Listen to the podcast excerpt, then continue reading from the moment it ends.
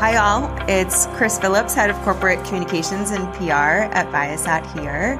I'm sitting again with Don Buchman, vice president and general manager of Viasat's commercial aviation business. Oh, it's great to see you, Chris. Great to do this again. I know. This is exciting. This, This is our is second cool. time, right? Yeah, we're getting the hang of Yeah, I think I got pretty good feedback on the first one. Uh, last time, you know, we talked about digital transformation in the in-flight connectivity market and Wi-Fi in the sky becoming the norm. Definitely, you know, I'm glad that you heard some great feedback. So did I. A lot of people are interested in how connectivity can benefit the airlines and their passengers. And then really that idea of like what's needed to choose the right partner because as we know it's all too easy for some to choose the wrong one. So today we're going to take a different approach. We're going to look at mythbusters a favorite topic i think of most people and you know really break down some of these myths like wi-fi on planes doesn't work well in fact we know it does work at 30000 feet and it works extremely well so um, let's cover off these topics today connectivity on planes does it really work or are we still years out you know, on the last podcast, we had mentioned 82 airlines have some form of co- connectivity, so something must be working. Um, let's look at misconceptions in the marketplace. Is this based on customer experience or is this competitor driven?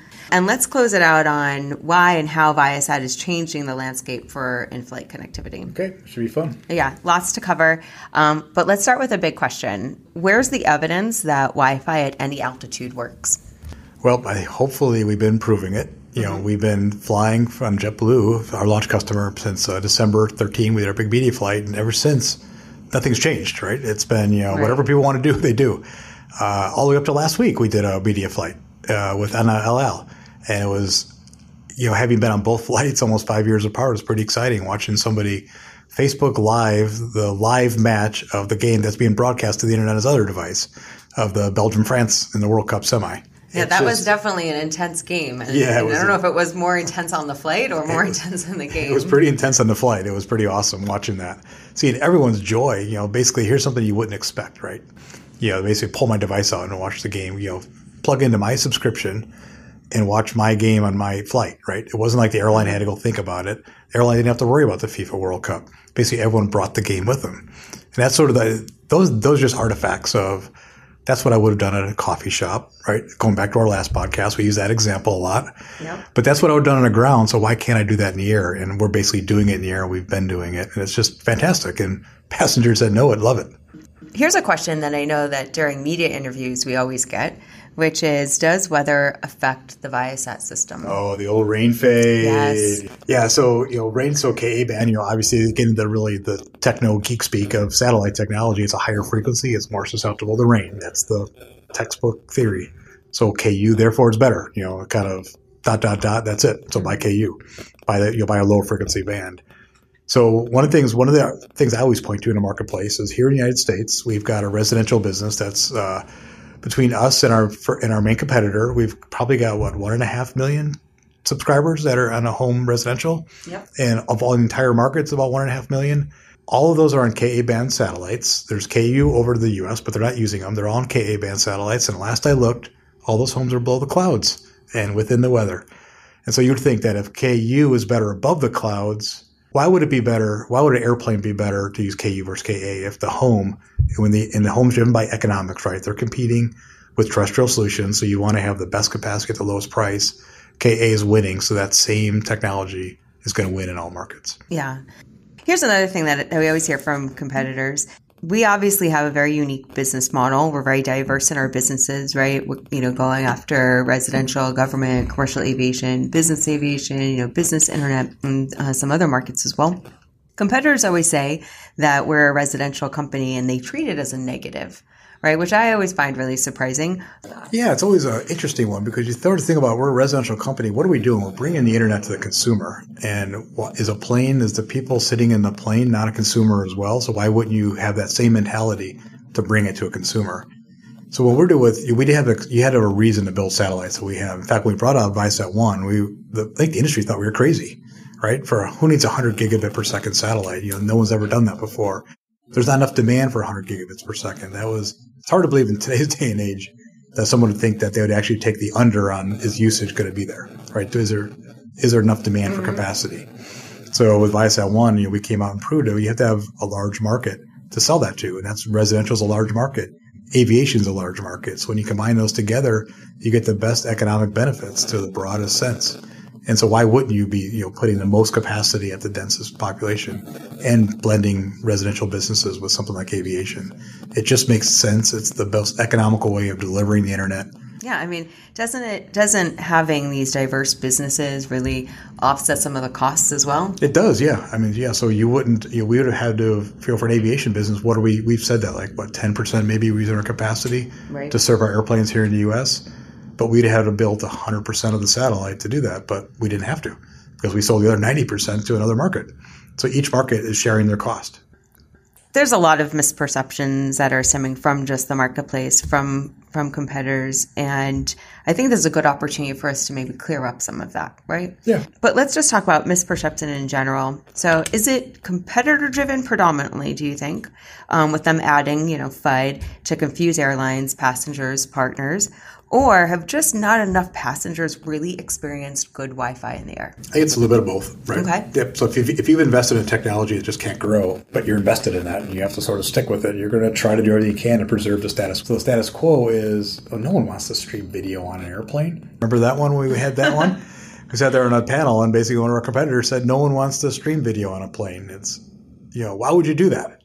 Yeah. And so it just seemed kind of odd, but it was basically protecting the status quo, right? So you have that, right? So you have investments and you want to protect your investment. It's it's it's rational, but it's you know not smart. And then you have you know then the passengers, right? They basically got excited when it first came out. You know, Wi-Fi's been on planes since what Connection by Boeing in the early 2000s. Um, then you know then it kind of relaunched again towards the end of the decade, and now it's you know pretty predominant, like you said, 82 airlines. But they've been exposed to pretty poor quality, and so they sort of remember that, right? And they're going to go back and say, "Oh yeah, Wi-Fi in planes is not good," because they think Wi-Fi in planes is a commodity. It's what one one plane's the rest is the same as the rest of them. So one of our missions has been to try to prove that it's not true, right? So a myth, Wi-Fi in planes isn't good. So busted. What are the typical adoption rates for for in-flight? Yeah. So when you so you definitely when it's free to the passenger. Uh, it's definitely a lot higher, right? So you're seeing, you know, anywhere from, you know, five to 10 to 20 times higher on those, especially if you have long haul flights. So like here in the US, we do a lot of coast to coast. Mm-hmm. we often see, especially in our airlines that are offering for free, we see more devices on than people. So you know you have you know seat you have aircraft with you know 172 seats plus you know crew, and we'll see upwards of 220, 230 devices on. And it's just very typical across a five hour flight. Even a lot of our short haul flights when it's free, you know, basically some business routes like LaGuardia to Boston to Logan. That's you're basically you're barely above ten thousand feet for more than ten to fifteen minutes, and we see very high penetration given free. It's business travelers; they want to be connected, they want to get the email out, they want to see what's happening, even in those ten to fifteen minutes, like they do in their train commute. Why is you know if you have a fifteen minute train commute, why wouldn't a fifteen minute airplane commute? Why wouldn't you interact with your device differently? You'd be the same. So you just see really high adoptions when it's free. Which totally makes sense. I know um, a lot of our competitors talk about that, you know, five to seven percent take rate, but really there is an opportunity for increasing that. We've seen that on. and that was one of the biggest myths when we entered this market. We had a lot of uh, people ask us, "Why are you entering the in-flight connectivity business? That's terrible." You know, I mean, it's already proven that only five to seven percent of the people want to use it, and you're not going to make any money. It's like, well, you know, this goes back a, a while back, but it was, you know, we thought there was much higher demand, right? What as soon as the plane landed, what everyone does, and they started interacting with it, and it wasn't because they had the comfort of the ground. It was because they FOMO. It all comes back to the FOMO. they basically wanted to be connected, right? They just couldn't. There was friction, cost, and quality. Yeah. Remove those two barriers, and now what we're seeing is people are very comfortable in using connectivity in flight. So let's let's switch gears for a quick Sure. minute, right? What is Viasat doing to change this perception? You know, really, it's, it's it's awareness, right? It's you know, it's a lot of it's sort of removing that friction, moving that. I, I get a device. Sometimes your phone is in your backpack and it's up in the overhead bin, or it's in your it's in your purse below the seat, and you just forget it's there. And so a lot of it is just sort of interacting with it. So some of it's awareness. Just phone all of a sudden beeps. You're in flight. You get an update. You get something happens, and then it's just like again at the coffee shop. Mm-hmm. If you got a text message come in, you start interacting with it. You wouldn't expect that on a flight. All of a sudden, it's there. So one of the, you know, one of the ways is to get awareness. Just turn that, get that device alive, get it online, and make make people aware that it's actually there is connectivity. Then they can start interacting with the device, and then they don't even realize that they're sitting in an airplane in a seat. It's like, oh, holy cow! I just had a whole conversation. I didn't realize I was on a flight. So, a key difference to our system versus other systems is just the spacecraft itself, yes. right? And yeah. and we hear a lot that it's not about the spacecraft; it's about the antenna. Oh. And and so I, I would love for you just to take a few minutes just to talk about you know the the difference between systems and why we focus on the spacecraft and and why satellites are just so important. Yeah, well, you know, we always you've heard me talk the whole time. This magic word capacity, right? I mean, that's really what it yeah. is, right? We're trying to develop the most capacity. And the last I looked, antennas don't have capacity. Antennas receive signals and transmit signals. And so an antenna plays a, a, role in the loop, right? But it's not the loop, right? So the dominant factor in a system is the satellite itself. How much capacity, how much is available to how many devices or people, like airplanes or homes or boats or grocery mm-hmm. stores, whatever it may be whoever wants to interact with the communication channel. The antenna is just a, as a means of transmitting and receiving it. So if you have a satellite that's 100 times better than another one, an antenna that, let's say, given marketing out there, twice as good as another one, would you rather have 100 times better or twice better? I think I'd go. Not with, a trick question. That's not a trick question. I think I would go with 100 times better. and what that is, I mean, how that you know, so that's how that gets back to the passenger is how you see the service being offered, right? Mm-hmm. Someone can offer a streaming service for free because of that capacity and how much it costs to use those bits. And that's how it's manifested. You know, we like we like to talk about our antenna by not talking about it because ours ours is just it just works, right? So the system is someone that got off a, a plane and go, "Wow, what a great antenna!" they basically got off and said, "Wow, can, can you believe it? I just watched the World Cup semifinal on a flight, and they didn't have TV on that plane. Yeah. I just had internet." I mean, that's what people talk about. They don't talk about that was a great antenna. I've never heard that myself. So, um, hey, I have two questions left. Okay, the first question is how important is a vertical integration strategy? We talk about that a lot as being critical to our business and to how we enable and flex um, pieces of our business. And we definitely hear from competitors that aren't vertically integrated. It's just not a big deal. So, can you add some color there? Yeah, there's yeah, there's multiple kind of there's multiple dimensions to that question. You know, one of them is just one stop shop, mm-hmm. right? So if something goes wrong, you don't want to have a consortium of people pointing fingers at each other, right? It was the antenna, it was the modem, it was a satellite, it was the ground, it was him, something, right? So that's a little bit when you kind of get a federated solution, right? So that's a little bit of, you just don't get the most reactionary, the best service quality, right? It's just, you know, something when you own it all, you fix it all, you understand every bit. So that just kind of goes without saying. The other piece of it is that every element, if you get these general purpose satellites, general purpose equipment, they're designed for the general purpose, right? They weren't designed to be deliver the internet. What we've done is we've actually thought about the problem as holistically as a whole system, right? So we've got this big massive satellite up there with massive capacity. But then there's also like, okay, where are the bottlenecks? Is it the, in the modem? Is it in the antenna? Is it in the Wi-Fi access points? We know exactly what we're delivering. So we develop the entire thing as a system, but we also collapse all the elements, right? I don't need to go buy an antenna from vendor A and a mm-hmm. high powered amplifier from vendor B and hopefully like someone else has a power supply that powers the whole thing up and then hopefully I can get WAP from somebody. Basically, when you design it as a system, you know exactly what elements in there. You minimize how much is there. Minimization is very good, right? So weight and cost and all that kind of go down, but also reliability, right? You be able, you, you design it with a purpose to stay online. You don't design it to break, and you want to do that. So being vertically integrated allows us to basically design a whole system, minimize, you know, miniaturize where we can, combine systems together, just like our cell phones have gotten more powerful and smaller over time because they've all been sort of combined. All these functions getting combined together.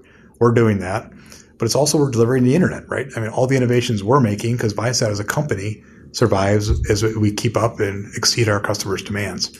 And that's what we continue to do. And all those get brought right down to every element of our system. Okay, so I told you I had one last question. One last, one last question because we've covered a lot of ground here today. Um, but before we jump off, let's let's just end on an action based question. So, how do airlines that want to embark on a true digital transformation strategy? How do they get at the truth? Right, they're busy running airlines and keeping the airspaces safe. Um, they just don't have time to be experts in the internet too. So, what can they do to educate themselves and look past the myths? Yeah, it's a, it's a hard question, right? I don't envy I don't envy the position of someone had to go off and buy with a lot of competitors in there, basically sending their marketing out and basically I'm the best, I'm the best, I'm the mm-hmm. best. It, it's difficult, right? I mean, you know, we're consumers ourselves, and we get people hitting us that we're the best, we're the best. But what you have to look for as an airline, as a buyer, what am I buying, right? And is that thing going to have an enduring value? Because it is. It's a big investment. You know, these systems stay on aircraft. You know, ours on you know for you know seven, ten years often, and you want to basically make sure that you know I didn't buy a 2G cell phone and all of a sudden you know LTE yeah. comes out on 5G, and that's effectively what's happened today. So you want to make sure that you can basically get up to the, you know, continue to move. And so you got to look at what am I buying? It's capacity, right? So digital transformation is all about the connected, mm-hmm. whether it's the engine being connected, the cockpit being connected, the crew, the passengers, the whole entity being connected. So what's the source of connectivity or what is the value of connectivity? It's a lot, right? You know, I want to not think about connectivity. I want to just basically make use of these devices and not have connectivity be the thing that changes my decision. Oh, we can't do that because it costs too much. We can't do that because there's not enough bandwidth. We would have to take something away from, you know, the guy sitting in seat 18A. But you basically thought, oh, I can get value out of that. I want to connect up that device on aircraft and I get value. Do it. Right. And then you don't even think about capacity. And that's, so when you kind of boil that back down in a digital transformation, you want to be with a company and a system that you don't have to make that choice. You have to make that choice between send this bit or that bit. And you can send both bits.